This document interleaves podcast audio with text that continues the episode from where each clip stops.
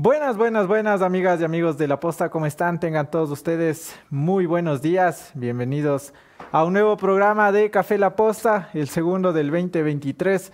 Agradecerles siempre por su fiel sintonía, por estar ya conectados a nuestra señal y por hacer del Café La Posta el programa número uno de todas las mañanas. Gracias a todos ustedes. Varias cosas que comentar, sobre todo lo acontecido con el señor Germán Cáceres, su llegada ya acá a Ecuador lo vamos a estar analizando, incluso estará con nosotros hoy sí, doña, doña Elizabeth Otavalo, quien eh, precisamente es la madre de María Belén Bernal. Vamos a hablar del tema, vamos a estar conversando también sobre el tema político, el aspecto político, una vez que eh, hemos empezado ya las, las entrevistas con los candidatos a las elecciones. Hoy nos estará acompañando Pavel Muñoz, el candidato por el correísmo, aquí en el programa. Vamos a darle ya la bienvenida a Anderson Boscán desde la ciudad de Guayaquil. Anderson, o bueno, desde alguna parte del mundo. Anderson, ¿cómo estás? Buenos días.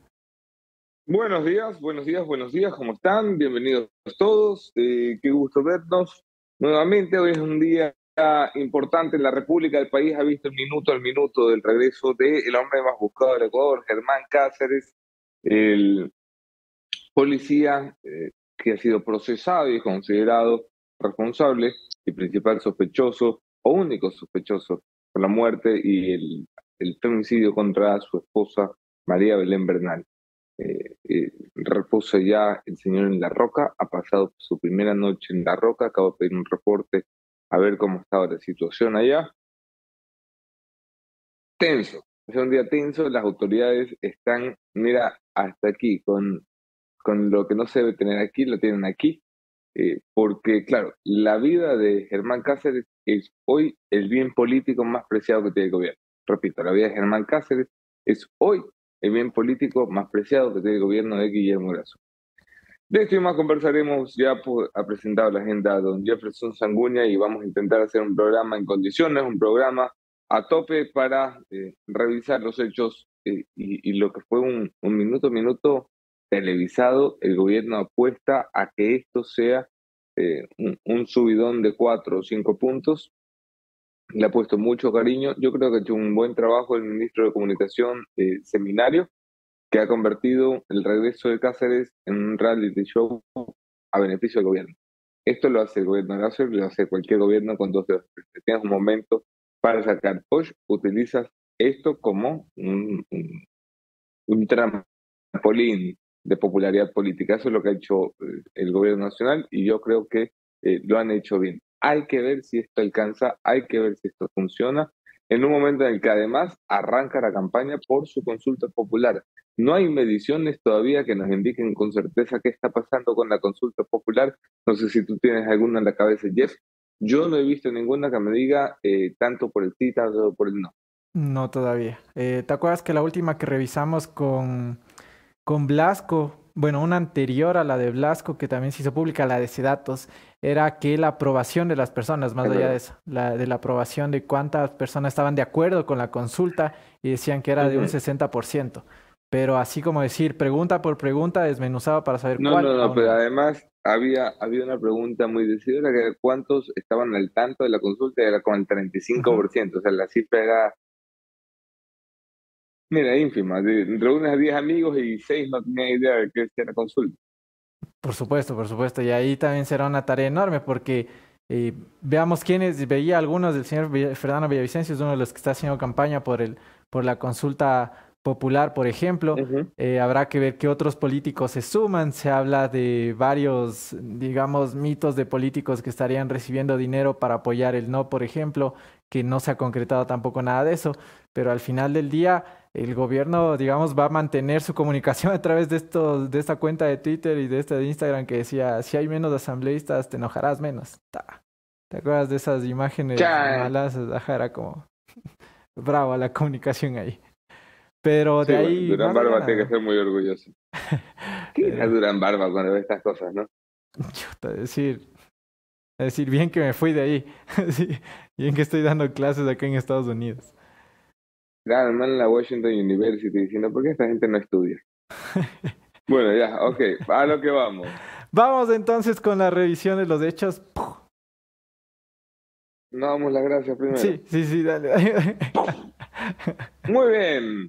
Vamos a darle agradecimiento especial. Recuerda que hay marcas que hacen posible que nos sentemos aquí cada mañana. La primera de ellas, la Universidad de Ecotec, la mejor del país, en ecotec.edu.es. Encuentras todos los planes de pregrado y de posgrado para que empieces ya a cumplir esos propósitos de año nuevo y pongas la maestría que tienes pendiente, vuelvas a retomar la carrera o empieces la carrera de tus sueños. No pierdas más el tiempo, tienes educación 100% en línea. Se acabaron las excusas. En cualquier lugar del Ecuador, tú puedes ser parte de la Universidad de Ecotec. Además, pues mi alma mater. Muchísimas gracias a la Ecotec por confiar en nosotros todas las mañanas y por seguir formando profesionales en el país. Igualmente un gran saludo a Gilda, a la buena rectora de, de la Ecotec, Gilda Alcibar. Le enviamos un fuerte abrazo. Ayer nos estaba escribiendo. Uy, todo el mundo la quiere a Gilda. ¿Por qué? ¿Qué, qué le pasa? la más querida de, Hay del un mundo montón académico. de Gilda lovers. Qué impresionante. es un- una fanaticada impresionante. Hay hinchas de Gilda. Es verdad, hay hinchas de Gilda. Eh, hincha Lover, de Gilda Lover. Claro. Gilda Gilda Lover.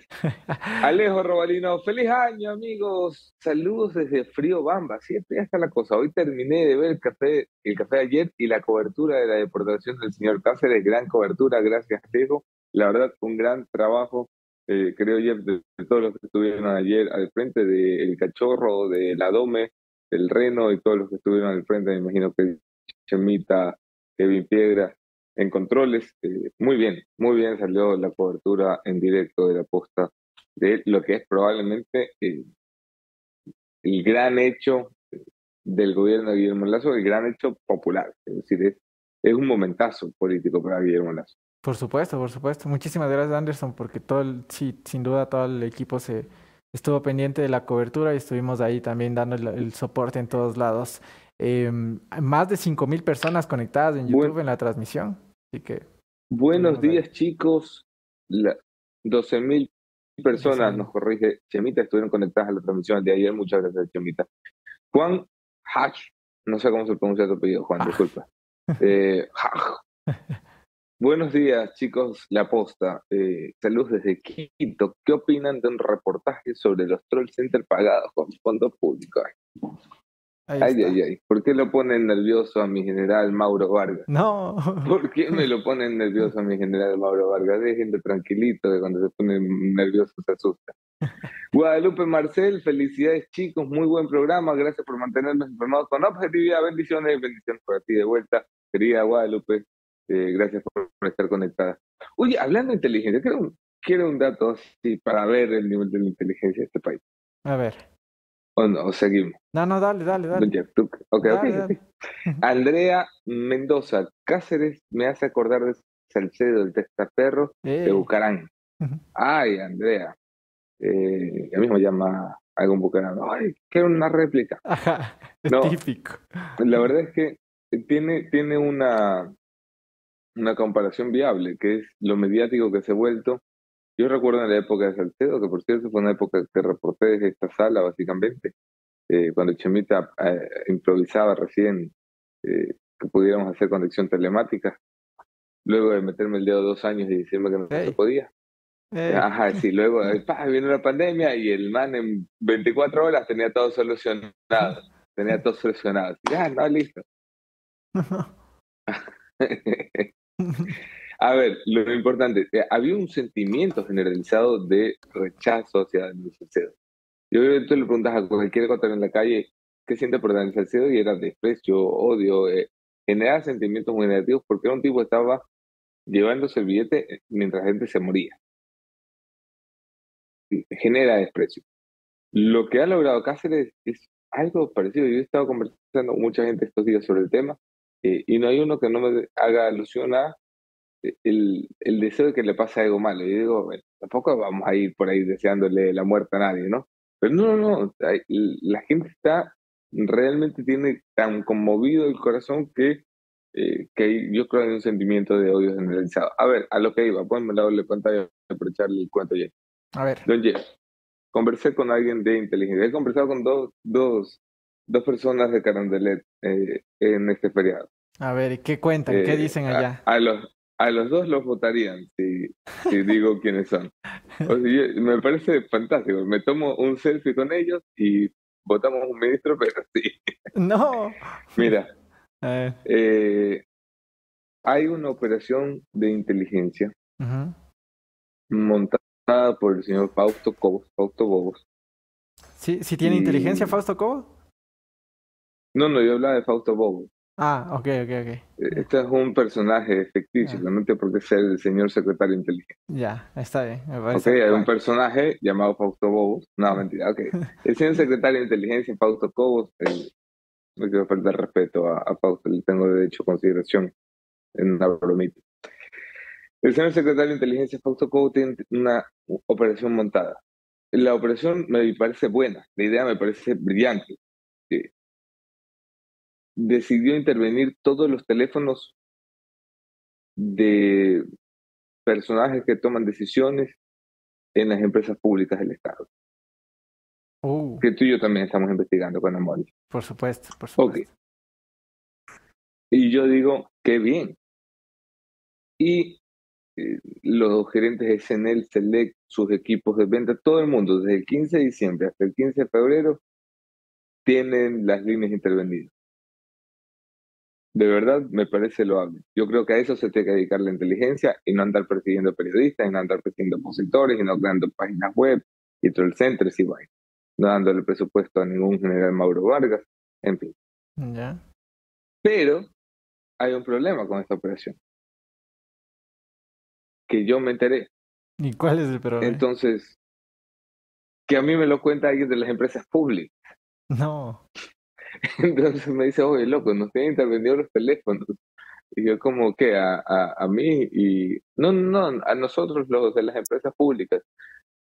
Y le ¿cómo sabes? Ah, no, todos sabemos, por eso nadie está hablando nada por teléfono. Yo, pero ¿qué, qué, clase de inteligencia tenemos, Dios mío santo? Así, notificación. Es posible? ¿Cómo es posible que se le filtre una información de esta? Que además es verídica, luego llamaba a un amigo de CIES y en serio tiene una operación de estas montadas. Dios bueno, esa, esa es la calidad de inteligencia que tenemos. Mejor, mejor les va haciendo mismo. Dios mío, Dios mío. O sea, es notificación, te vamos a intervenir el teléfono, así. Sí, claro. Está usted, está usted pinchado. Ya, sigamos. vamos a Mati. Vamos, vamos con las noticias entonces. Y la revisión de los hechos con las principales portadas de los diarios. Bienvenidos todos. Hacemos la revisión de los hechos. Esto es En Caliente.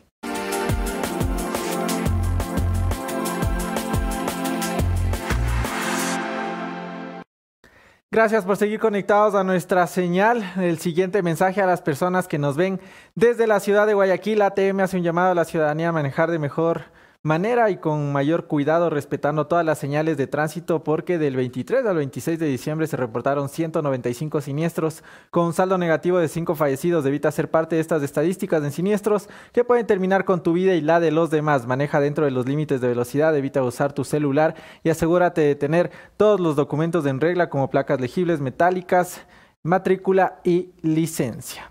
Ok, las principales portadas de los diarios, sin duda, lo que destacan, la llegada de Germán Cáceres, el principal sospechoso en el femicidio de María Belén Bernal. Ponemos en pantalla la de diario El Universo, que destaca, custodiado por la policía de ese país, es decir, la de Colombia, y luego de realizarse las diversas gestiones y procedimientos legales, arribó Germán Cáceres a Quito desde el aeropuerto de Bogotá.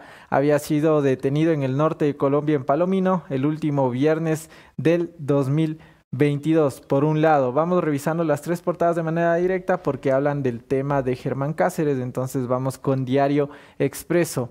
Al banquillo, eh, Germán Cáceres, principal sospechoso de la muerte de María Belén Bernal, eh, ya tocó nuevamente suelo ecuatoriano tras el proceso eh, de expulsión que se llevó a cabo en Colombia. Ahí vimos, ahí está en pantalla de igual manera el señor ministro del Interior, el señor Juan Zapata.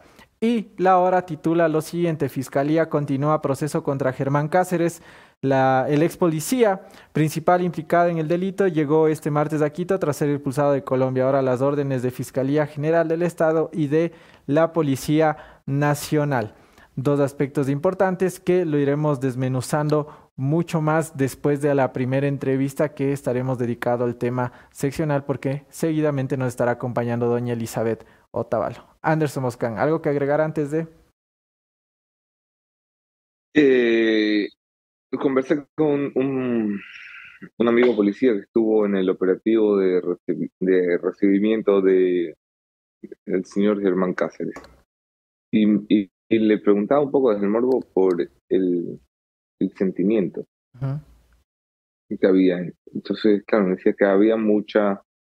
Eh, eh, fue un operativo cargado de emoción, eh, que normalmente los operativos no tienen emoción, saltea adrenalina, pero no tienen emoción. Y este tenía emoción porque la policía sentía que era la oportunidad para reivindicarse. Muchos de los buenos servidores policiales, que son muchos, gracias a Dios, sentían que la captura de este fulano y que la policía lo recibiera y lo trasladara a la prisión es la oportunidad para que la policía limpiara en nombre de una institución que fue manchada de sangre por un tipo como este y por otros eh, que irán saliendo en el camino. Ojalá el señor Cáceres entienda que le conviene hablar, porque Cáceres puede poner delante del país por lo menos el nombre de tres generales. Dos de estos generales han sido nombrados en este programa, uno de estos no. Y Cáceres, Cáceres tiene mucho que contar. Cáceres tiene que contar con quién se comunicó, por ejemplo, si tuvo comunicación directa o no con un general. Cáceres tiene que contar si uno de los generales lo ayudó en la huida o no. Cáceres tiene que contar si uno de los generales le dio el carro o no. No le decaen, no, no, no la a que dicen el general. Cáceres tiene que contar si el otro general lo sacó a emborracharse o no. Hay varios generales que van a ser salpicados si el señor Cáceres habla. Por eso, de quien más debe temer Cáceres es de los generales que están implicados. Y sobre... Allí como, como consejo, si nos está viendo desde La Roca, ya debe haber conseguido un teléfono. Oye, mm, ayer hablábamos con esto, de este tema con el doc Felipe Rodríguez, hicimos igualmente un Twitter Space, y el doc decía, claro, yo lo que creería es que va a suceder precisamente esto, que el señor Cáceres se acoja al silencio en el derecho que le corresponde. Em, hablaba también, se conectó en el último momento el doctor Galo Quiñones, es parte de la defensa jurídica de la familia Bernal, y él también informaba sobre los detalles de qué va a proceder ahora. Por ejemplo, que hasta el 15 de enero se acaba ya la instrucción fiscal y que de allí habrá que el, el, digamos el proceso judicial per se, no la preparatoria de juicio y después los llamados a, juzgamiento. Eh, ellos esperaban que se pueda tener alguna noticia de Cáceres, eh, es decir, alguna novedad que implique o que pueda llamar la atención con otros generales, como bien tú lo mencionabas de hablar de cooperación eficaz no iba a ser tan no iba a ser tan procedente, decía el doc Felipe Rodríguez Ajá. No, no. Que qué tan eficaz va a ser la, la, la, la, información que él pueda dar. Poco y casi nada. No, no. Además, él tendría que entregar a la gente que en la comisión del delito tiene mayor grado de participación y nadie tiene mayor grado de participación. Eh, eso está descartado, no es por ahí, por lo que... tú es un tipo que está parado delante de una eminente sentencia de 36 años. Va a ser eminente. Ningún juez le va a dar menos de, de 35 a cárcel. Ninguno. Si tú estás, tienes 35 años, decir, tú estás viendo que vas a salir a los 70, que no te van a dar dos por uno, ni ninguna prelibertad, ni ninguna... Tú no eres Jorge Aguilar, tú eres un tipo que todo el Ecuador odia. Y sabes que en tus manos tienes a tres o cuatro generales que te ayudaran lo sueltas. O te callas y esperas que te maten. Es súper frío esto que estoy diciendo. Y discúlpenme, a mí yo no tengo ni un poquito de interés en que maten a nadie. Yo sé que hay mucha gente que dice se lo merece. Yo no, no tiendo a desearle la muerte a nadie. Pero es evidente que la vida del señor Cáceres tiene fecha caducidad. Si el gobierno lo puede proteger, eh, y él cree que el gobierno lo puede proteger, está muy bien. Yo no creo en Papá Noel. Yo no creo que el gobierno pueda proteger a nadie. ¿Ok? Es un país donde el gobierno no puede proteger a nadie. La vida del señor Cáceres va a depender de que él suelte lo que lo vuelve tóxico y peligroso. A Cáceres no lo quieren matar porque el feminicidio fue muy feo. Bájense de esa nota. A Cáceres no lo quieren matar porque la sociedad repudie lo que hizo con María Belén. Acá se lo quieren matar porque hay gente cuya vida, cuya carrera depende de que el tipo siga en silencio. Exacto. No me quiero extender demasiado. Bien, vamos a estar ampliando más bueno, pues, información. Sigamos revisando cómo llegó. Sí, vamos a seguir ampliando esta información después de nuestro primer, después de nuestro primer invitado que ya lo tendremos de minuto acá. Vamos a seguir con más. Para seguir con el programa de esta mañana, siempre buenas recomendaciones desde el Café La Posta. A ti, si estás buscando soluciones profesionales para tu empresa, comunícate ya con Ecovis, firma internacional con amplia experiencia en auditoría, contabilidad e impuestos. Con Ecovis siente el respaldo de consultores con más de 20 años en el mundo de los negocios. Contáctalos ya. En pantalla te aparecen los enlaces donde tú puedes llegar a Ecovis, oficinas en Quito y Guayaquil y su número de teléfono. Anda ya Ecovis, el mejor respaldo que tú tienes en el tema de auditoría y contabilidad. Vamos a continuar con las noticias que hemos eh, preparado para esta mañana para todos ustedes. El acuerdo comercial que se ha concretado entre Ecuador y China, una de las primeras noticias, digamos, positivas del gobierno arrancando este 2023 donde comunicaban lo siguiente a través de la imagen número 5 Chemita, podemos poner en pantalla. Ecuador y China concluyeron con éxito el proceso de negociación del acuerdo bilateral, anunció el Ministerio de Producción. Con el tratado, el 99% de las exportaciones ecuatorianas ingresarán con preferencia hacia dicho país. Una de las grandes noticias que incluso el mismo presidente de la República tuiteaba en su cuenta personal de Twitter. Anderson Boscan.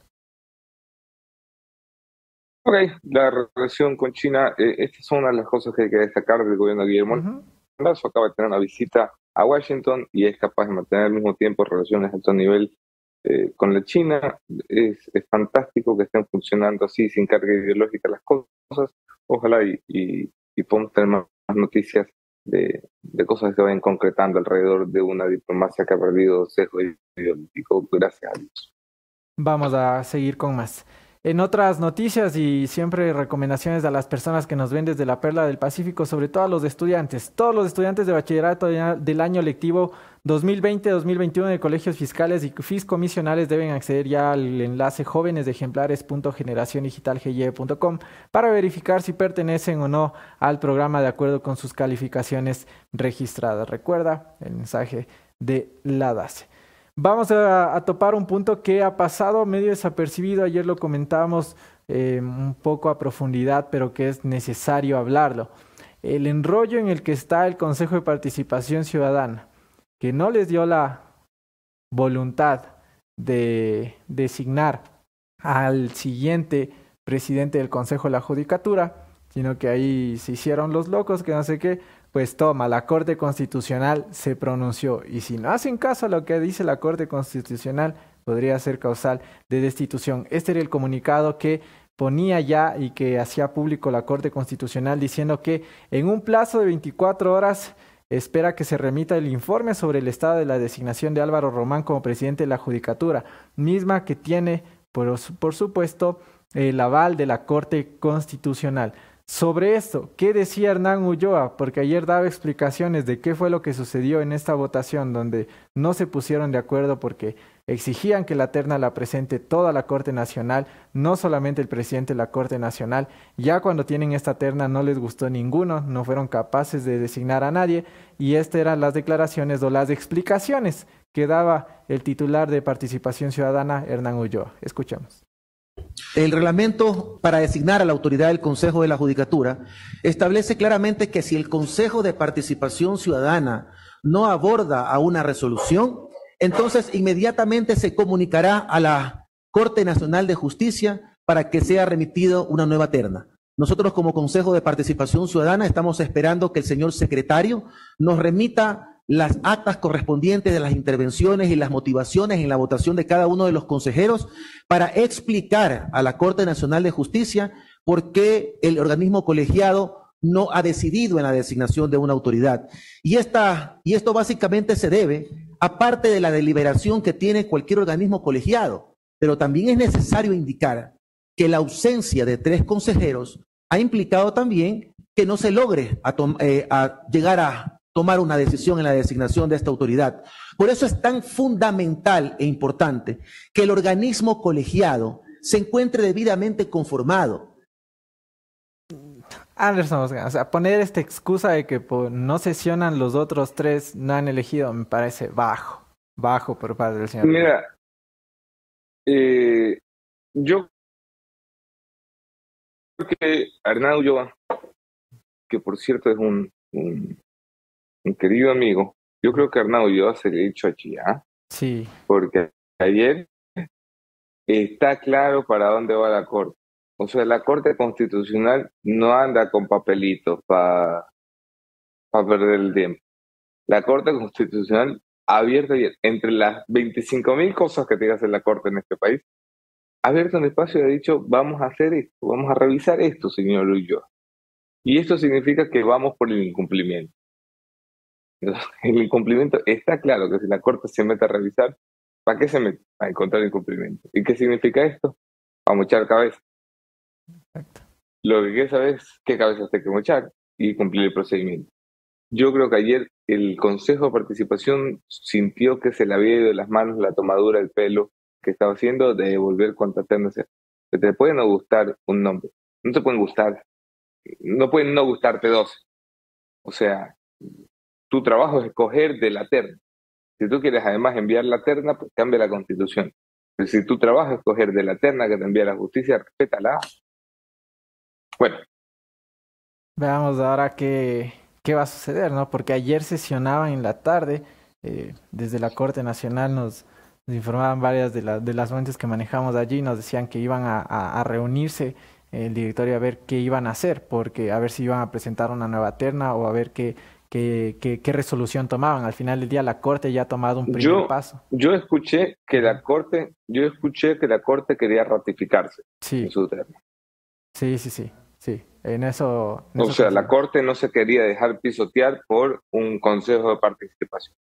Tal cual, tal cual. Veamos al final del día, ¿no? Porque también esta, esta, esta resolución de la Corte también ya te marca la cancha, ¿no? Así como, a ver, eh, o se arregla o se arregla. Totalmente. Ahorita está la pistola sobre la mesa.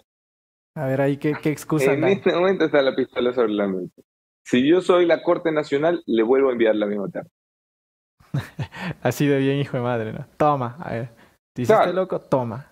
es que así toca, hermano. O sea, sí, claro, lo que no les gusta de este nombre, eh, al que la Corte tiene derecho. Es que esto es lo que, lo que indigna. Es que el derecho de escoger quiénes son miembros de la terna, ¿quién es? Del proponente. ¿Quién es el proponente? El presidente de la Corte. ¿Cómo lo ha hecho? Ni siquiera lo ha hecho ya Saquicela, que me parece correcto. Saquicela tenía que responder como cuerpo colegiado. Al final, él le debe el cargo a que el cuerpo colegiado lo mantuvo y lo respaldó de forma unánime cuando se enfrentó a la judicatura.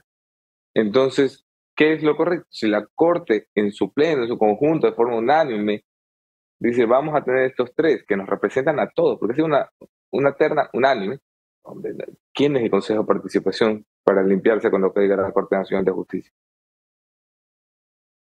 Entonces, veamos, va a estar interesante. Va Se pone bonito. así, así inicia el año el CPCCC. A ver si. Eh, igual esto marcará también la consulta, la pregunta de la consulta. O sea, dan papaya para esto también. Pero bueno, vamos a continuar con más novedades.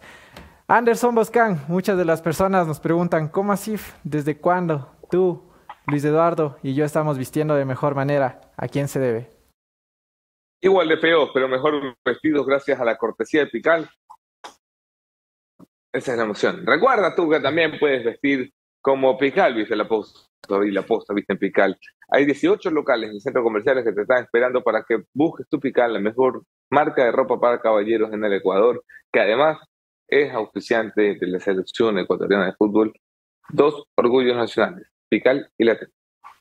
Gracias a Pical por confiar en este espacio de entrevistas todas las mañanas. ¿Qué más comentamos con ustedes? Arrancó ya la campaña electoral, bueno, arrancó oficialmente, porque muchos ya han venido eh, rompiendo las reglas desde hace tiempo y haciendo campaña desde hace tiempo. Pero bueno, en ese sentido, ayer en las primeras, digamos, en las primeras imágenes que podíamos tener, era precisamente cómo algunos de los candidatos ya salían a las calles a, hacer su campaña, a hacer, hacer territorio, como lo llaman ellos.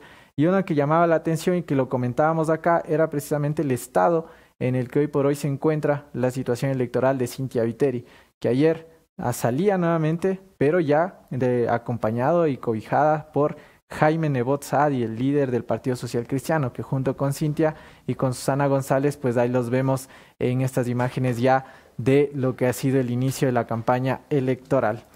Anderson Boscan tenía que eh, aparecer el señor Jaime ah, Nebot, ¿no? Hablamos, hablamos de esto en el último programa de Café La Posta de 2022, ¿verdad? Dijimos, mira, lo normal, lo que dice el manual es que el gran elector, que todavía sigue siendo Jaime Nebot, que es el que tiene la popularidad inamovible, eh, que es el que ganó la cantidad de elecciones que ganó Nebot en esta ciudad, siete, eh, que se enfrentaba al correísmo en su mejor época, y el correísmo ganaba nacionales y él ganaba seccionales, lo normal era que sucediera esto, que saliera a hacer campaña por dos de sus candidatas, las dos adelante, las dos con eh, la mayor cantidad de probabilidades de retener el cargo, pero las dos muy lejos de los 70 puntos con los que llegó a ganar algún día Jaime Nebot una elección.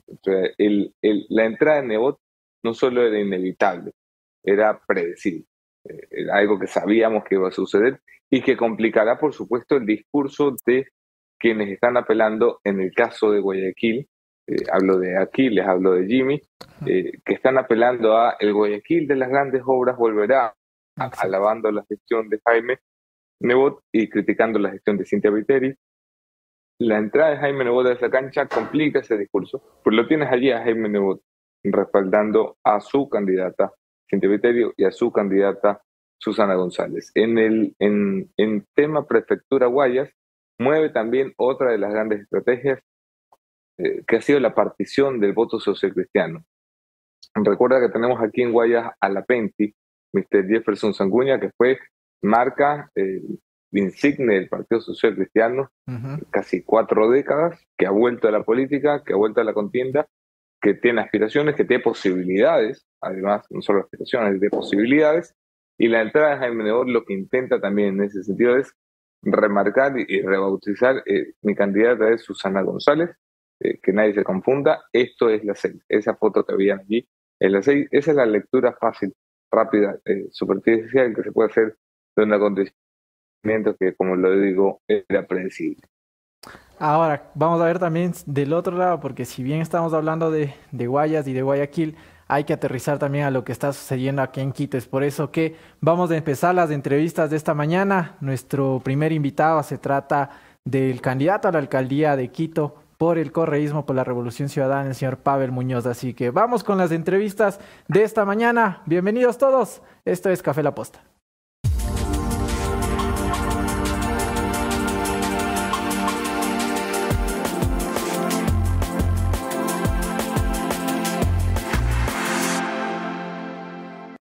Gracias por seguir conectados a nuestra señal. Recordarles que las entrevistas de todas las mañanas llegan siempre gracias a Veolia. Si tienes problemas con la gestión de residuos que genera tu planta, Veolia te ofrece una gama amplia de servicios integrados para la correcta gestión de residuos industriales peligrosos y no peligrosos a nivel nacional, garantizando así el cumplimiento de la normativa ambiental. Para más información, llama ya al 1-800 Veolia. Aquí tienes su número telefónico y de igual manera su página web. Anda ya a Veolia.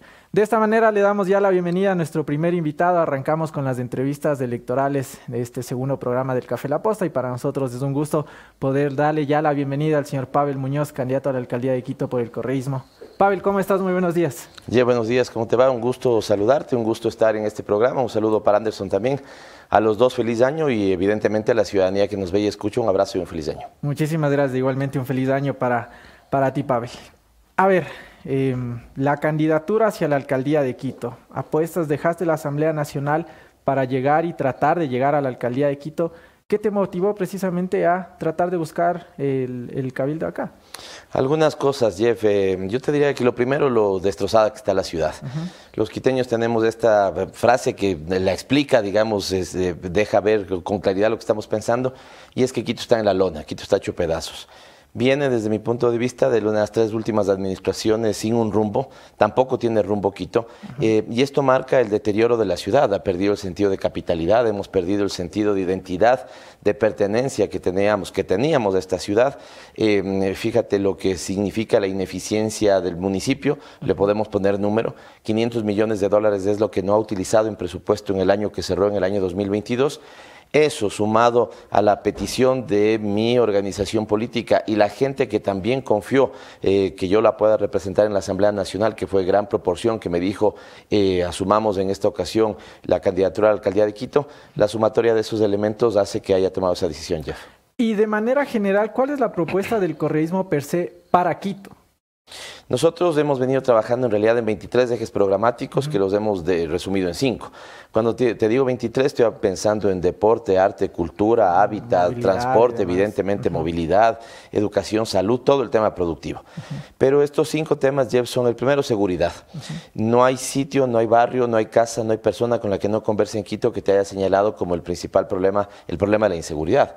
Segundo, el tema del trabajo, porque también el segundo gran problema que se aqueja en Quito es el del desempleo. Y en el tema de trabajo tenemos trabajo, innovación, producción, emprendimiento eh, si me permites más adelante, detalle un poquito más de ese eje que es importante. El tercero habla de protección a los grupos de atención prioritarios. Estamos hablando niñas, niños, adolescentes, juventud, adultos mayores, personas de la tercera edad, eh, mujeres el cuarto de movilidad sostenible, tan importante en Quito, y un quinto que es un paquete también un poquito más grande que te habla de un Quito intercultural, ecológico, deportivo, activo y entretenido. Vamos a ir a las propuestas de manera más detallada más adelante, Pavel. Quiero preguntarte algo antes de pasar con Anderson, que también tiene otras inquietudes. Respecto al tema de encuestas y los números que estás manejando, por ejemplo, a nosotros nos llamaba la atención y lo decíamos de manera pública que la única encuesta que te publicaba eh, en primer lugar era clima social. El resto de las encuestas te dicen que vas en segundo o tercer puesto más o menos. Eh, ¿Qué números manejas? Nosotros manejamos unos números donde nuestro techo de crecimiento es el más alto de las candidaturas. ¿De cuánto estamos hablando? Estamos hablando de que nosotros, eh, solo el voto duro, nosotros podríamos estar empezando entre 21, entre 19 y 21. Te digo esto porque casi 22. Te digo esto porque nuestro peor año electoral yo diría que fue el año 2019 y aquí en la para la alcaldía de Quito y la prefectura de Pichincha nosotros marcamos esa votación. 19% es lo que sacó Luisa Maldonado, 21, 22% es lo que sacó Paola Pavón y ganó la prefectura. Así que esa para nosotros es nuestra expectativa de arranque.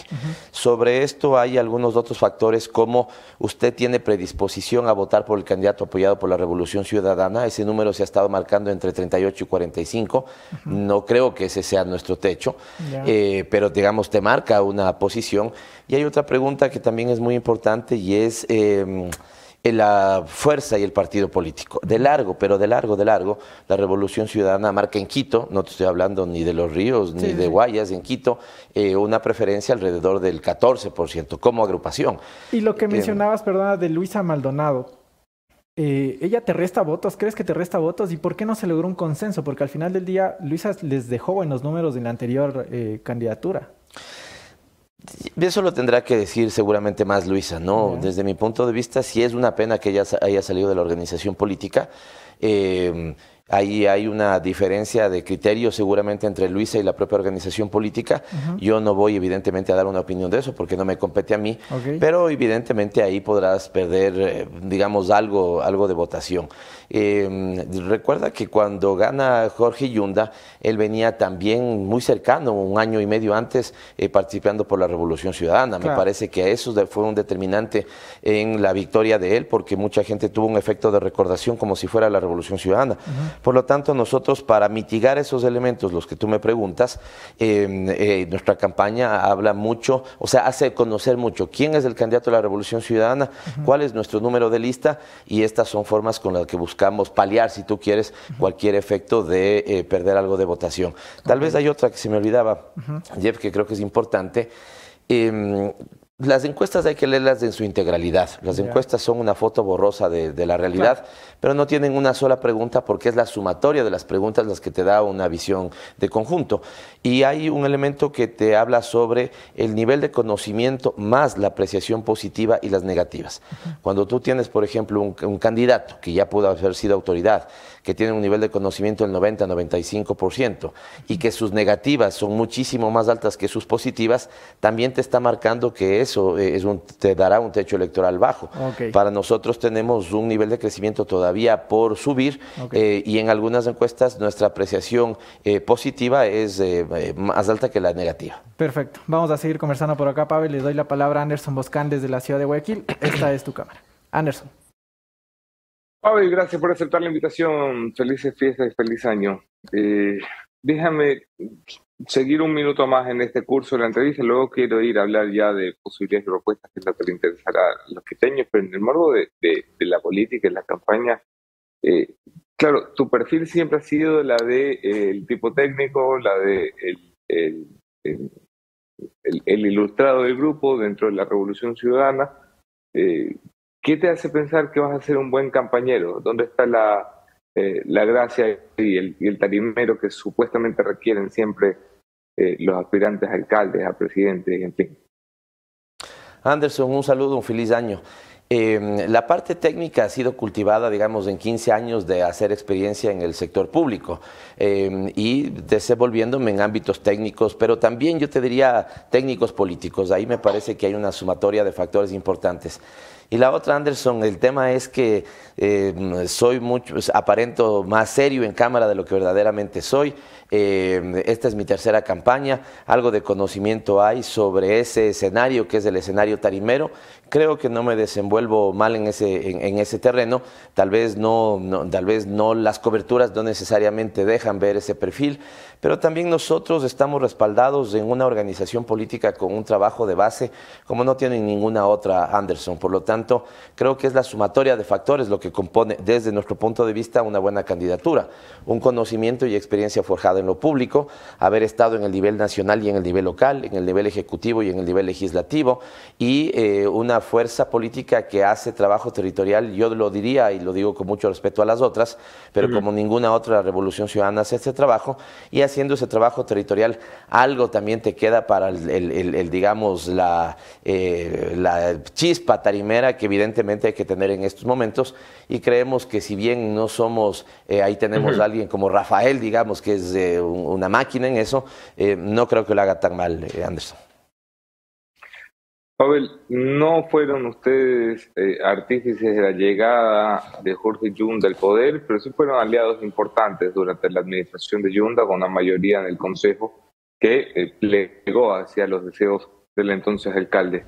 Eh, ¿Por qué lo hizo mal si estaban ustedes allí en la mayoría del Consejo con él? Mm, yo, yo haría una, matizaría eso, Anderson, eh, con información que seguramente no se conoce hasta el momento que se la puede decir. Cuando llega Jorge Yunda em, y se instala el consejo, recuerda que nosotros teníamos nueve concejales de 21. Nos faltaba dos hitos para hacer una mayoría en sí mismo, pero éramos el bloque con mayor número de concejales, nueve de 21.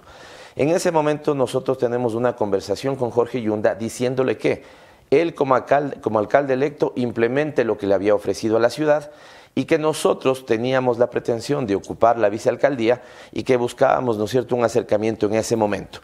Eh, Jorge Yunda nos contesta que esa no es su intención, que él tiene más bien la intención de hacer mayoría con concejales como el señor Guarderas, como el señor Bedón, y que es ahí donde él iba a generar su mayoría, la, de la concejala Luz Elena Coloma. Y efectivamente eso es lo que hace. Por lo tanto, nosotros tomamos distancia en, ese sentido. Es decir, aliados no, Anderson, duros críticos en su momento. Cuando nosotros votamos eh, eh, y se parte nuestro bloque además y se quedan ya no, nueve sino cuatro concejales, es en el momento de la salida, porque nos parece que lo que se dice en la salida, sobre todo comunicacionalmente, no es lo que jurídicamente sucedió en esa, en esa votación del Consejo. Y es ahí donde sí se tomó una decisión de eh, votar en contra de esa salida, porque esa salida se da por, eh, digamos, un evento de rendición de cuentas que no se lo hace presencial, esta es la verdad. Eh, y esto es lo que marcó eh, la diferencia. Pero nosotros seguimos creyendo que él y dos alcaldías hacia atrás han sido unas malas alcaldías para la ciudad. Pero a ustedes, ustedes lo critican a Jorge Yunda por ser mal administrador, no por ser corrupto. Eh, nosotros tenemos críticas en todo sentido, en todo sentido. Anderson eh, los ha expresado nuestro eh, bloque de concejales y tenemos críticas en todo sentido. A ver, pero tu postura particular, porque te he escuchado decir fue una pésima administración, igual que las dos anteriores. Eh, ¿Jorge Yunda fue solamente un mal alcalde o ahí tú fue corrupción de su administración? Yo debo hacer una corrección cuando te dije, ahora caí en cuenta, nosotros creemos que es una hacia atrás y una hacia adelante. Guarderas, Yunda y Rodas me parece que son unas malas alcaldías. lo otro yo, yo, pensaba que ya lo metías, que lo metías en el saco. Ahí porque estaba haciendo las cuentas, porque estaba haciendo las cuentas desde Guarderas eh, hacia atrás. Em, yo creo que, yo creo que eh, Barrera tuvo cosas que rescatar. En realidad, Anderson, yo he estudiado las últimas 10 alcaldías, si tú quieres, y de todas creo que hay algo que rescatar, salvo de estas últimas tres. Tienes en su momento el agosto mes de las artes, tienes en su momento, eh, ¿qué te digo? Cosas como eh, una, un proceso de educación popular importante o ciudadano que se lo hizo en la alcaldía de Rodrigo Paz. Así que sí. Y lo otro que me preguntabas, nosotros tenemos severas críticas, pero Anderson, a ti te consta que nosotros, si algo hemos sido defensores, porque nos ha tocado vivir en carne propia, es del debido proceso. Así que esas especulaciones, esas dudas, esas críticas que tenemos, los únicos que tienen capacidad de dirimir son los órganos de justicia y más bien esperamos que eso sea lo que se haga, ¿no? Ok, eh, ya sabía yo que les iba a costar llamarlo corrupto a, a Jorge Yunda, precisamente porque... Eh, no votaron por su salida y porque iban a, sentirse compaginados por lo que ustedes llaman el lawfare, eh, que al final son procesos judiciales por, por corrupción. Pavel, sobre lo que quieren los quiteños, si tú tuvieras que escoger la, primerísima prioridad eh, que un alcalde de Quito debe tener cuando eh, asuma el poder, ¿qué sería? ¿Qué debería hacer el alcalde de Quito en sus primeros días? Seguridad y trabajo. Eh, tú me planteas una primerísima y evidentemente esto podría llevarnos a una, pero yo te digo que son las dos, seguridad y trabajo. Y yo sumaría a esas prioridades dos premisas que me parece que son importantes, Anderson. La primera es que Quito necesita en este momento solucionar lo urgente, lo inmediato al mismo tiempo que tener una visión de futuro y una proyección. Y eso es lo que tenemos nosotros. Y creo que ahí está la carta de presentación más sólida que yo puedo presentar. Y la segunda, la segunda premisa, Anderson, es que Quito ha crecido de manera impresionante. Em, yo le, te invito a ti a la posta, por ejemplo, en, un momento, si quieren, incluso acompañarnos a un recorrido porque realmente no hay la apreciación que uno realmente debería tener del crecimiento de la ciudad. Tanto al sur como al norte y parte de las 33 parroquias rurales han crecido eh, de manera increíble. Y esto te obliga a una segunda premisa, hacer la obra pública más contundente que puedas en esos sectores marginados, en los márgenes de la ciudad, porque se está acumulando muchísima pobreza, al mismo tiempo que un crecimiento económico eh, el más importante del país. Déjame simplemente graficar eso, Anderson. Eh, yo quiero que en Quito pase, y esa será mi dedicación, lo mismo que pasó el año anterior, eh, solamente en el primer semestre en Colombia. Bogotá creció 15 veces más que el Producto Interno de Colombia. Es decir, fue la capital la que se convirtió en la locomotora del crecimiento económico de Colombia, la ciudad de Bogotá. Y es lo mismo lo que yo buscaré para Quito, que crezca, que genere riqueza, que genere trabajo y esos recursos que le queden a la ciudad serán los que nos permitan hacer obra donde más se está necesitando. Ok, le paso la palabra a Jefferson Sanguña en Estudio Faber para hablar de planes de trabajo. Pablo, en el tema de seguridad que bien mencionabas como una de las principales, por no decir la mayor prioridad de acá de Quito, justo en tu plan de trabajo dices invertir para, para asegurar la capacidad operativa de una policía que actúa con el distrito metropolitano. ¿De cuánto estamos hablando de esa inversión en temas de seguridad? Al menos de 8 millones de dólares, porque eso es lo que te deja la tasa de seguridad. Recordemos, Jeff, que tú estás pagando en el impuesto predial una tasa de seguridad y esa tasa de seguridad no está llegando desde nuestro punto de vista a donde, a donde debe.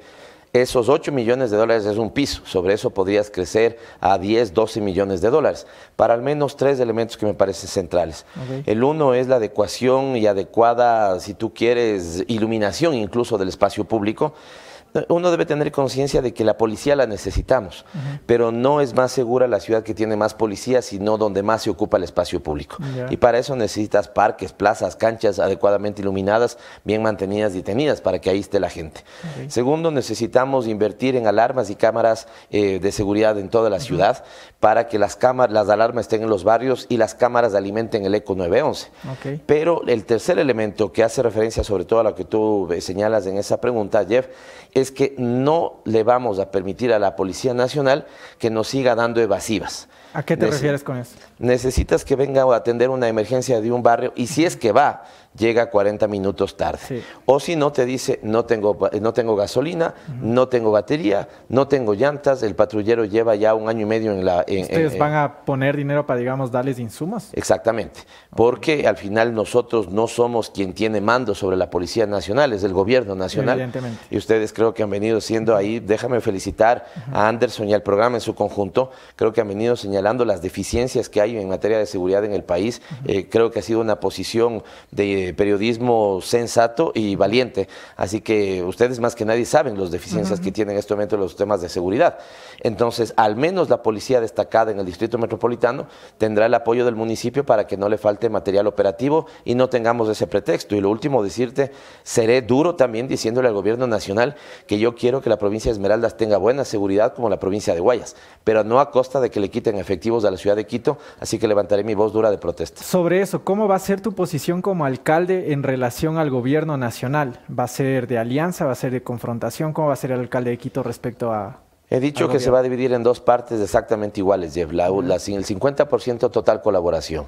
Si queremos colaboración con el nivel nacional, debemos dar esa colaboración al nivel nacional. Y yo creo que hay algunos puntos en los que nos podemos poner de acuerdo. Fíjate, hoy el gobierno nacional tiene eh, algunas cosas que fueron en su momento hechas por el municipio de Quito. La rehabilitación del colegio Simón Bolívar, por decirte algo, donde iba a ir las Naciones Unidas, que está absolutamente votada. Entonces nosotros necesitamos ahí un punto de conversación y colaboración con el, gobierno nacional. Es el 50%. Y el otro 50% de reclamar enfáticamente lo que a la ciudad le corresponda. Si a la ciudad le corresponde más recursos, lo reclamaremos. Me parece que es inaudito que le hayan, se hayan comprometido con 140 millones de dólares para el metro. Es seguramente de las obras más grandes del país, no solamente la ciudad de Quito. Por lo tanto, ahí debería haber más participación económica del gobierno nacional y nosotros la pediremos y la reclamaremos. Antes de pasar al tema de movilidad, específicamente con el metro, en cuanto relaciones políticas, me acabas de mencionar y dar una respuesta sobre el gobierno nacional. ¿Qué pasaría en relación a las protestas que se podrían mantener? Muchos de los candidatos de los que se pregunta es, ¿van a dejar que Leonidas Díaz ingrese? Unos dicen, no, vamos a poner por poco, vamos a cerrar por poco quito para que no ingresen. Tú como alcalde, ¿qué postura vas a tener? Mira, nuevamente es una competencia del gobierno nacional y eso caerá en el 50% de reclamar. Si las protestas vienen al municipio de Quito, saldré, daré la cara y atenderé los petitorios. Si las propuestas vienen al gobierno nacional, le diré que haga lo mismo, que salga, que dé la cara y que atienda los petitorios. Si te vienen a pedir... vas a dejar que, que entren nomás. No, no, yo diría, yo lo que le diré al gobierno nacional es, oiga, ahí le están pidiendo que cumpla las plazas de empleo que prometió. Ahí le están pidiendo que cumpla los cupos de las universidades que prometió. Ahí le están pidiendo que la salud y la educación sean un derecho y que hoy los centros de salud tengan al menos paracetamol. Así que para cuidar a la ciudad, Usted, que es el causante de la movilización, salga y atienda. Nosotros nos dedicaremos a cuidar la ciudad, su patrimonio, pero también a reclamarle al gobierno nacional que siendo el vecino de la capital de la República, ¿no es cierto? Y vecinos de lado a lado, le diría, diga, vecino, salga de la cara, diga, eh, ¿no es cierto? Si le están reclamando, den las respuestas que el pueblo está pidiendo. Claro, y tú dices cuidar la ciudad, el patrimonio de la ciudad. ¿Eso a qué te refieres? Porque, por ejemplo, las, las manifestaciones se concentran en Santo Domingo, donde hay disturbios y, por ejemplo, sacan los bloques de las iglesias y demás, eh, cerca de las, de las, plazas de las iglesias, ¿ahí te refieres a qué? absolutamente, absolutamente rechazable eso, pero habrá que pedirle al gobierno nacional que haga los dispositivos de seguridad. Cuando lo quieren, lo hacen, Jeff. Mira, el otro día estaba yo, particularmente en eso en el centro, en una chocolatería, dicho sea de paso, eh, viendo cómo les va en temas de emprendimiento. Había una marcha que te digo, había que salir a darles agua y a darles un abrazo. La marcha era de jubilados y se veía que eran personas, ¿no es cierto?, ya de avanzada edad. El gobierno nacional volvió a acercar, ¿no es cierto?, cercar con las vallas que ya estamos acostumbrados, lastimosamente en el centro de Quito, por el miedo. Cuando uno le falta la palabra al pueblo, tiene miedo de relacionarse con el pueblo. Cuando uno cumple los ofrecimientos que hace en campaña, sale y se abraza con su pueblo. Si el gobierno en este momento necesita vallarse para sentirse seguro, habrá que decirle entonces cumple lo que dijo en campaña. Vamos al tema de movilidad para ir cerrando la entrevista, Pavel, y agradeciéndote por tu tiempo. Metro de Quito. Em, ¿Cómo le vas a manejar este dolor de cabeza que varias administraciones han venido haciendo la inauguración de la inauguración de la inauguración? ¿Cómo lo vas a manejar? Solo déjame decir un par de cosas sobre esa indignación. Hace cuatro años y un poco más fue el, viaje inaugural. Estuvo el señor Sonels Horner, estuvo el señor eh, Lenin Moreno, estuvo el señor Rodas, ¿no es cierto? Y fue el viaje inaugural. En México, haciendo contactos con la Secretaría de Movilidad de la Ciudad de México, que mueve nada más y nada menos que 20 millones de viajes diarios, ¿sí? Los contaba esto y les pareció una broma de mal gusto broma de tan mal gusto como que hoy hemos inaugurado un metro sin el metro.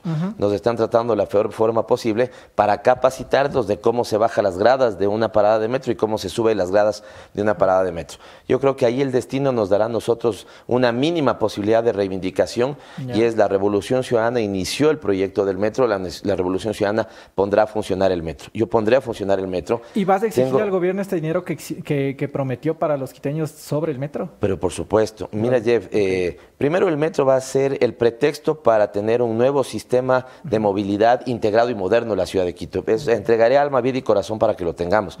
No puede ser que Lima, que Bogotá, que Santiago de Chile, que eh, Buenos Aires, que la Ciudad de México lo tengan y otra capital latinoamericana no la pueda tener. No hay mucha ciencia, hay que tener voluntad política. El sistema integrado para el pago y el recaudo, que te dará la información para que en algunos casos puntuales puedas hacer estructuración de rutas y frecuencias. Tener un fondo común con el que pagues, Jeff, ya no por los pasajeros que suben, sino por los kilómetros que se recorren. Ah. Si tú pagas no por pasajeros, sino por kilómetro, le puedes decir, yo quiero que los buses lleguen hasta las 8 de la noche a Músculos y Rieles, por ejemplo, y entonces pagando por kilómetro lo puede hacer, integrando el metro con el trole, con la ecovía, con los buses convencionales y con el sistema de bicicletas, se puede hacer, tenemos la voluntad política eh, y nosotros pondremos en funcionamiento ese sistema. Para finalizar, Pavel, eh, dentro de tu plan también hablas de declarar en emergencia la movilidad urbana y rural. ¿Para qué? Es decir, ¿para empezar contratación pública emergente o a qué te refieres con esto? Mira, eh, Jeff, eh, yo parto de este principio. Los problemas urbanos de hoy son problemas mal resueltos de la ruralidad el día de ayer nosotros debemos tener, y estas son de las pocas, hay varias características que si tú revisas, Jeff, vas a encontrar como únicas en nuestro plan de trabajo. Por ejemplo, somos los únicos que le ha dedicado un capítulo a los grupos de atención prioritaria y somos los únicos que hacemos una clara relación entre lo urbano y lo rural. Eh, y esto está asociado incluso con el paquete de inversión de 6 mil millones de dólares que nosotros hemos puesto en la mesa para que los inversionistas privados nos digan qué es lo que vamos a hacer. Rapidito, la pandemia nos, nos dejó ver que Quito, de todo lo que consume, solo el 2% se produce en la provincia. El 98% proviene de provincias de fuera.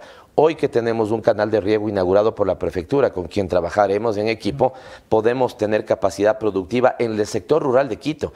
Es que ahí lleva hay un problema, y, y esto para la gente que nos escucha.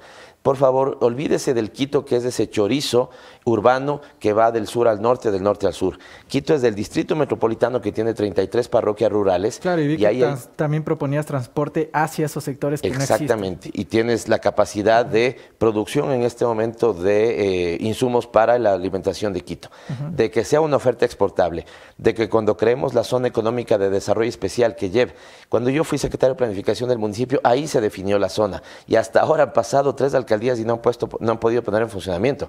La vamos a poner. Estas son las zonas francas anteriores, pero con un concepto mejor trabajado para que también tengas oferta económica. Quito será capital de inversiones, capital de turismo, capital eh, económica del país y será, como te digo, la locomotora del crecimiento económico del país para generar riqueza, trabajo y oportunidades en la ciudad. Estaremos pendientes de cuál va a ser la voluntad del pueblo quiteño. Ahí tienen ustedes otra opción más. Eh, el señor Pavel Muñoz, candidato por la Revolución Ciudadana. Al final del día, ustedes serán quienes decidan si le dan su voto o no. Pavel Muñoz, muchísimas gracias. Jeff, muchísimas gracias también. Ustedes pudieron escuchar, esta es la propuesta que presenta Pavel Muñoz para los capitalinos, para ver si es que puede llegar hacia la alcaldía de Quito. Todos los detalles, de igual manera, lo estarán viendo a través de la señal de la posta. Anderson Boscan, ¿algo más que agregar antes de eh, pasar con el tema? Nada más que agregar en ese tema. Vamos a la revisión de lo que sucedía la jornada de ayer y captaba la atención del país. El, retorno al Ecuador del el hombre más buscado del país, Germán Cáceres, procesado por el asesinato, homicidio de María Belén Bernal. Volvía al Ecuador deportado desde Colombia, colaboración del gobierno colombiano que la verdad lo he dicho extraordinario. Eh, teníamos una cobertura especial en la posta al respecto. Yes. Así que vamos a ir con esto y para dar paso al mismo hay que dar buenas recomendaciones. Es momento de que una buena lámina de seguridad salve tu vida y eso lo puedes lograr gracias a Falcon.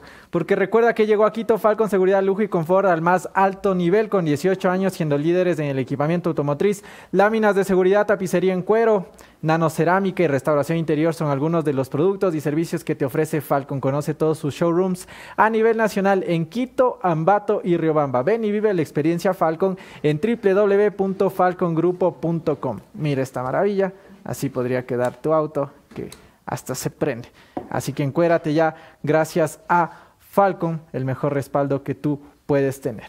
Bien, vamos entonces con lo que era la llegada del señor Germán Cáceres ya acá al país esta cobertura que se realizó desde acá con el equipo de la posta. Iniciemos con la imagen número uno, porque una vez que se dio el traslado, esta era la imagen ya del señor Cáceres llegando a la cárcel de La Roca. En teoría, la de máxima seguridad acá en el país.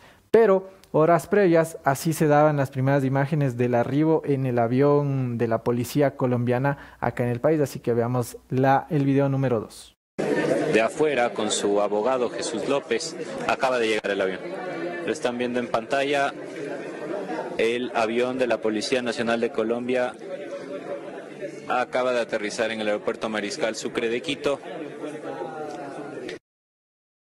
manera, estas eran las primeras imágenes de su ya, digamos, el camino del señor Cáceres del avión hacia la pista y precisamente ya hacia los distintos lugares. Veamos un extracto de este, de este momento.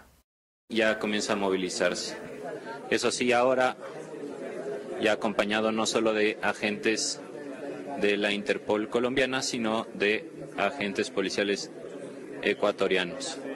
Comienza a acercarse, se lo puede ver respira cabeza gacha viendo el suelo. respira lo veo lo veo clarito también. Juanjo eh, él puso un pie en territorio ecuatoriano se hizo el, procedimiento pertinente con las autoridades eh, policiales de Ecuador y la Interpol Ok, eh, ahí podríamos escuchar, respira, evidentemente, si no, no creo que haya podido caminar el señor.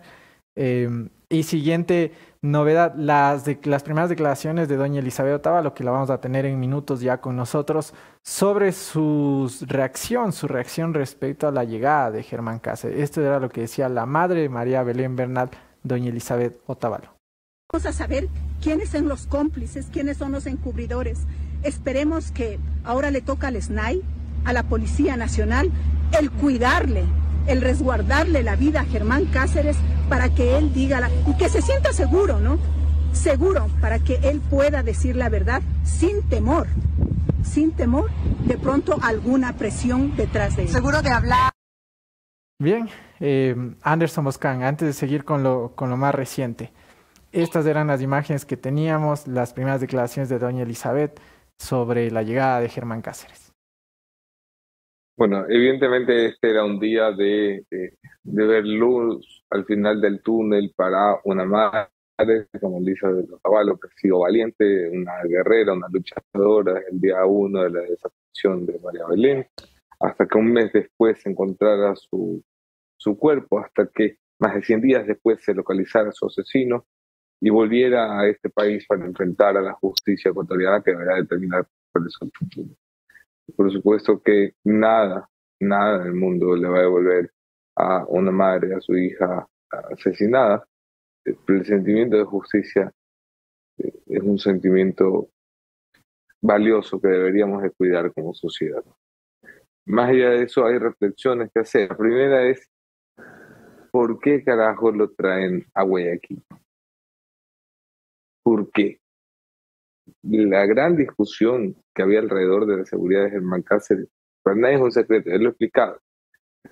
Hay tres generales cuya carrera depende de que el señor Cáceres no los nombre. El vehículo en el que salió, ¿de quién era? Eso lo tiene que responder el Cáceres. ¿Y quién se lo dio? ¿Y para qué? Y si en ese vehículo sacó un cadáver no.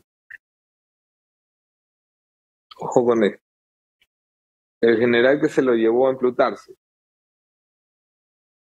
a irse de borrachera, cuando dijo que estaba de servicio. ¿A quién llamó Cáceres después del asesinato? Tuvo contacto con uno de los generales. ¿Y quién lo ayudó? ¿Quién lo ayudó? A irse del país y evitar la policía. Mira, hay cuatro generales, tres generales por lo menos, cuatro generales de la gente que teme que él sea tóxico y nocivo. Así que la decisión de llevarlo a Guayaquil es un poco inexplicable. Sí, La Roca es una cárcel de máxima seguridad. En teoría, no se olviden que desde su inauguración como cárcel de máxima seguridad, 18 de los presos más peligrosos del país lograron escapar. O sea, tan de máxima seguridad, tampoco. Es más, el gobierno prometió que iba a mover a los principales cabecillas de las bandas criminales de Ecuador a La Roca y no se atrevió porque dijo que La Roca no ofrecía garantías. Es más, La Roca había estado sellada con candado durante años y cuando hicieron la primera inspección encontraron hasta lanzagranadas. La Roca no estaba bajo control del gobierno como ninguna de las cárceles del Ecuador. El problema, perdón, la, la posibilidad o la posible solución que avisó el gobierno es que La Roca no está sobrepoblada al tener una población de apenas 21 reos, es más fácil el control, debería ser más fácil el control. Hay cosas que el gobierno no puede controlar. Ok. Eh, Anderson, se nos fue ahí tu audio, si lo podemos recuperar eh, para... ¿Sí me tienen ahí? Ahí, ahí volviste. Qué raro.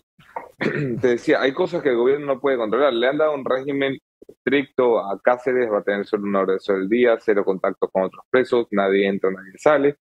es que si alguien quiere matar a Cáceres, está a tiro de pájaro ahí en la roca. Su comida, su seguridad, las noches, eh, el control policial. Cáceres se tiene que cuidar de la policía. No sé si me entienden. ¿eh? No se tiene que cuidar de los choneros. Se tiene que cuidar de la policía. No de un cabo de unos generales cuya carrera se puede ver interrumpida, cuya vida se puede ver interrumpida, cuya libertad se puede ver interrumpida. Lo jodido que es eso. Y con esto vamos a ir con nuestra siguiente invitada. Se trata de doña Elizabeth Otavalo, madre de María Belén Bernal, para dar paso a la misma a ustedes eh, que nos ven desde la ciudad de Guayaquil. Recuerden que la ATM les hace un llamado para que manejen con cuidado, respetando todas las señales de tránsito, pues del 23 al 26 de diciembre hubo más de 190 siniestros con saldo negativo de 5 fallecidos. Evita ser parte de estas estadísticas en siniestros que pueden terminar con tu vida y la de los demás. Maneja dentro de los límites de tu de velocidad. Evita usar tu celular y asegúrate de tener todos los documentos en regla. De esta manera, le damos la bienvenida a nuestra siguiente invitada, doña Elizabeth Otavalo. Anderson Boscán, tomas la posta de esta segunda entrevista. Un gusto recibir a, doña Elizabeth Otavalo, que sabe el, aprecio que sentimos por ella. Eh, Elizabeth, bienvenida. Me gustaría una, una primera reacción de unos días atrás, porque es la primera vez que conversamos desde la captura de, de Germán Cáceres. Ese momento en el que usted es informada eh, sobre la captura, cómo se da, eh, qué siente, y, hoy eh, podemos hablar de ver una luz al final del túnel de la impunidad.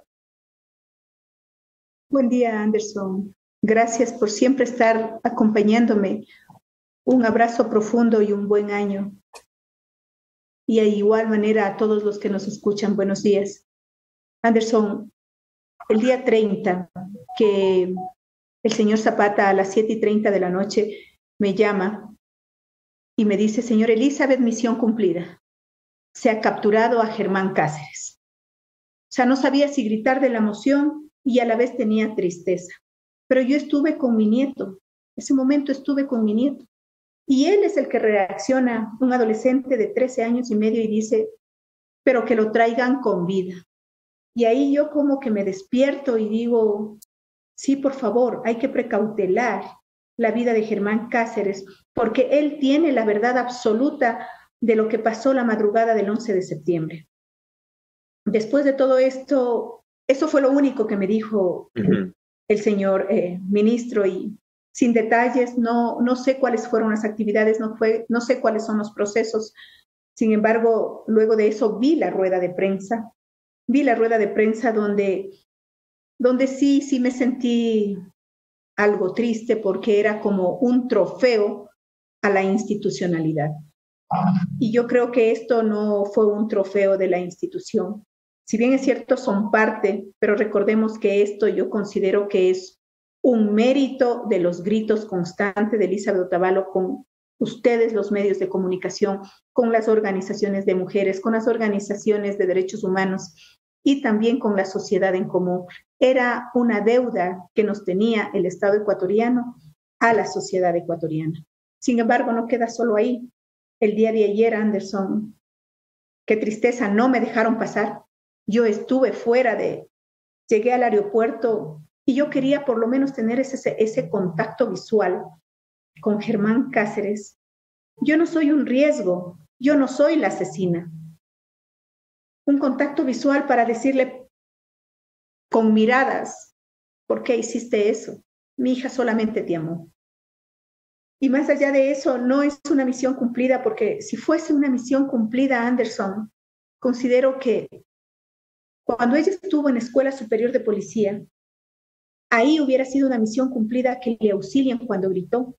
Ahí hubiera sido una misión cumplida que alguien hubiera intervenido. Y ninguno de las personas que estuvieron esa noche, esa madrugada del 11 de, del 11 de septiembre, no auxilió a mi hija. Esto no es una película de terror. Esto es una realidad que no actuaron. Esa es la institucionalidad que queremos cubrir. Yo no estoy de acuerdo. Necesitamos hacer una reestructuración porque era habitual que alguien grite, era habitual hacer las fiestas, era habitual que, que no den auxilio y era habitual que las cadetes duerman ahí con los oficiales. Todo eso era habitual. Ahí fuese una misión cumplida.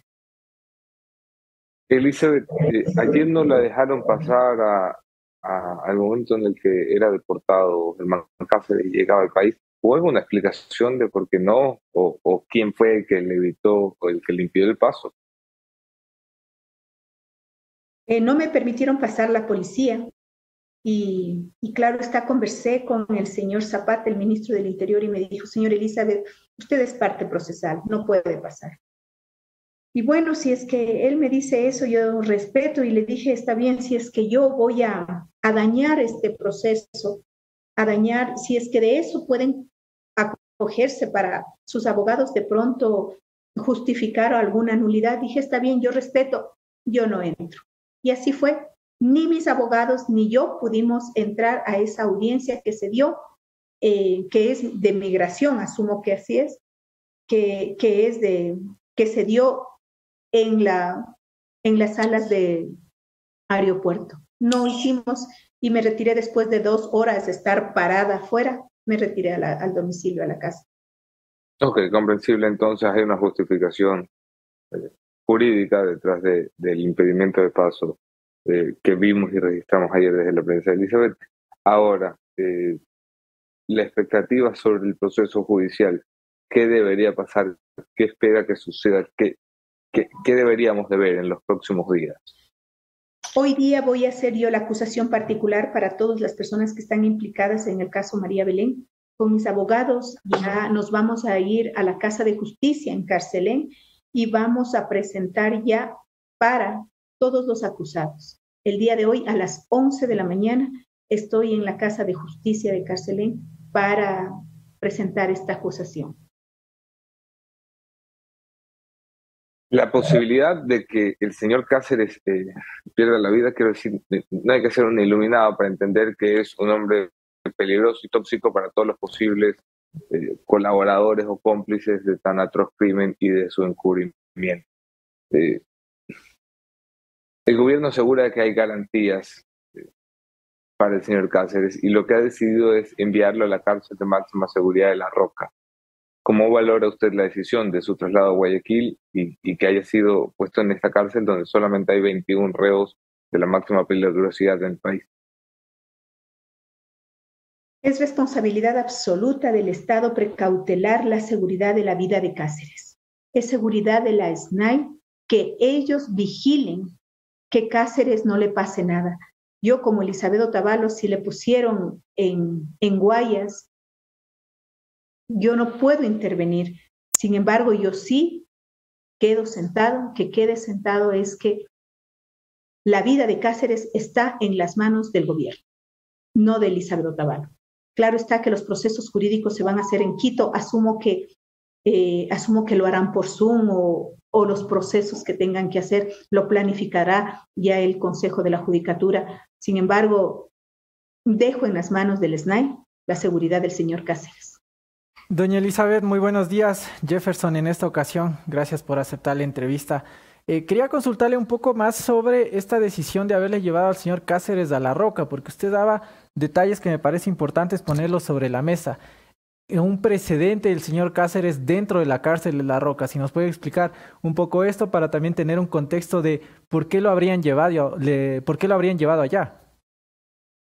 Bueno, me, eh, considero que los indicadores de seguridad que da la cárcel de la roca son de, de alto nivel como primero la población de la roca está baja, segundo es que dice que todo está automatizado, no conozco, pero eh, asumo que estos indicadores se tomaron en cuenta para la seguridad de la vida de Cáceres.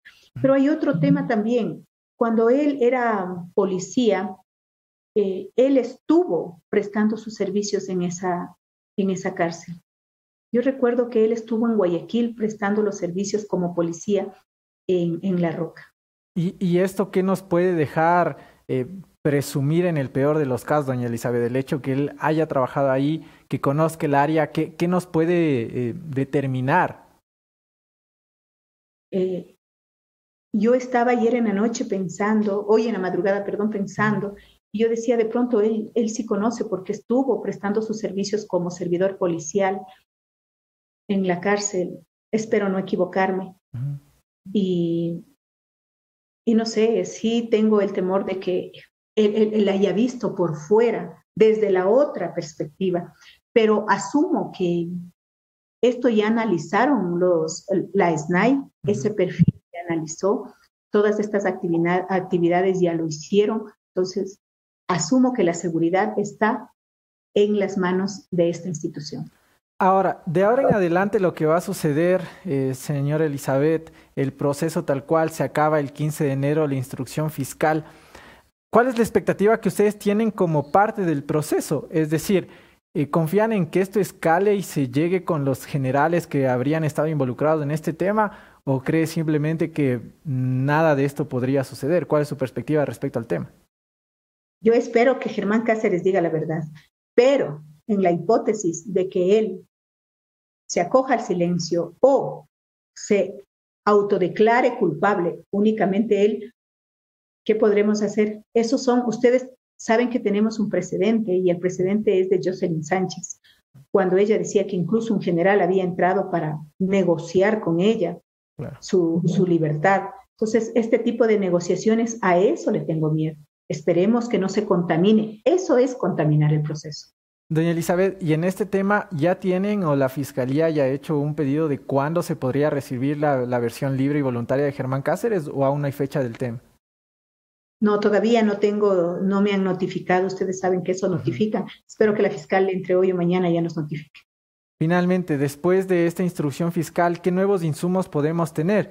Porque al final del día siempre usted nos ha dado a nosotros como prensa insumos de lo que podía pasar. Por ejemplo, cuando se presumía que Cáceres llegó, a, eh, llegó a Panamá, después pudimos determinar que seguía en Colombia. Em, ¿qué, nuevos detalles podemos tener dentro del proceso, señor Elizabeth? Es una pieza clave que Cáceres esté aquí, pero también es algo, algo temeroso y algo incierto porque ni siquiera visualmente pude tener el contacto, porque le hubiera pedido, le hubiera suplicado, le hubiera implorado que diga la verdad. Ahora esperemos que detrás de todo esto no haya ninguna negociación y también que las autoridades cumplan con lo que le corresponden. Esas responsabilidades que no sean escuetas y que lo cumplan a cabalidad. Y esperar que la Fiscalía ya actúe y actúe con la investigación para vincular de forma integral a todos los que están implicados. Finalmente, de mi parte, para regresar con Anderson, señora Elizabeth, eh, continúa, sobre todo ustedes han analizado este tema de que se dé esta, esta búsqueda de una reparación eh, por parte del Estado. Este momento lo primero que hemos estado haciendo son los procesos penales, es la búsqueda de la verdad, justicia, la reparación vendrá en su momento. Para mí prioritario es saber qué pasó, quién la asesinó, quiénes fueron los involucrados, cómplices y encubridores. A eso me he enfocado y ya conversaré con mis abogados y yo mismo les haré conocer a ustedes. Muchísimas gracias, de, eh, señora Elizabeth. De mi parte, Anderson Boscán, ¿algo más que agregar desde Guayaquil? Gracias. Nada más, recordarle a Elizabeth que estaremos pendientes como hemos estado desde el día uno. Mi abrazo solidario, doña Elizabeth, y gracias por acompañarnos. Gracias a ustedes por siempre estar pendiente. Un abrazo profundo. Bueno, escucharon ustedes las declaraciones de doña Elizabeth Otavalo. Eh, un giro importante tiene el caso de María Belén Bernal cuando el tiempo le ganaba al interés, a, lo que la prensa puede hacer por mantener vivo un caso para buscar eh, ponerle fin a la impunidad. Eh, este es un giro importantísimo y no hay que soltar el, pulso, por supuesto. De esto y más hablamos en la conclusión de esta mañana. Jeff. Vamos a ir a la conclusión, pero por supuesto la siguiente recomendación a todos los estudiantes que nos ven desde Guayaquil, porque recuerda que todos los estudiantes de bachillerato del año lectivo 2020-2021 de colegios fiscales y fiscomisionales deben acceder al enlace jóvenesejemplares.generaciondigitalgy.com para verificar si pertenecen o no a este programa de acuerdo con sus calificaciones registradas. Ya sabes, anda ya y toda la información la tendrás en la DACE. Con esto vamos al segmento último del programa. Bienvenidos a la conclusión de Anderson Boscan. Esto es el punto final.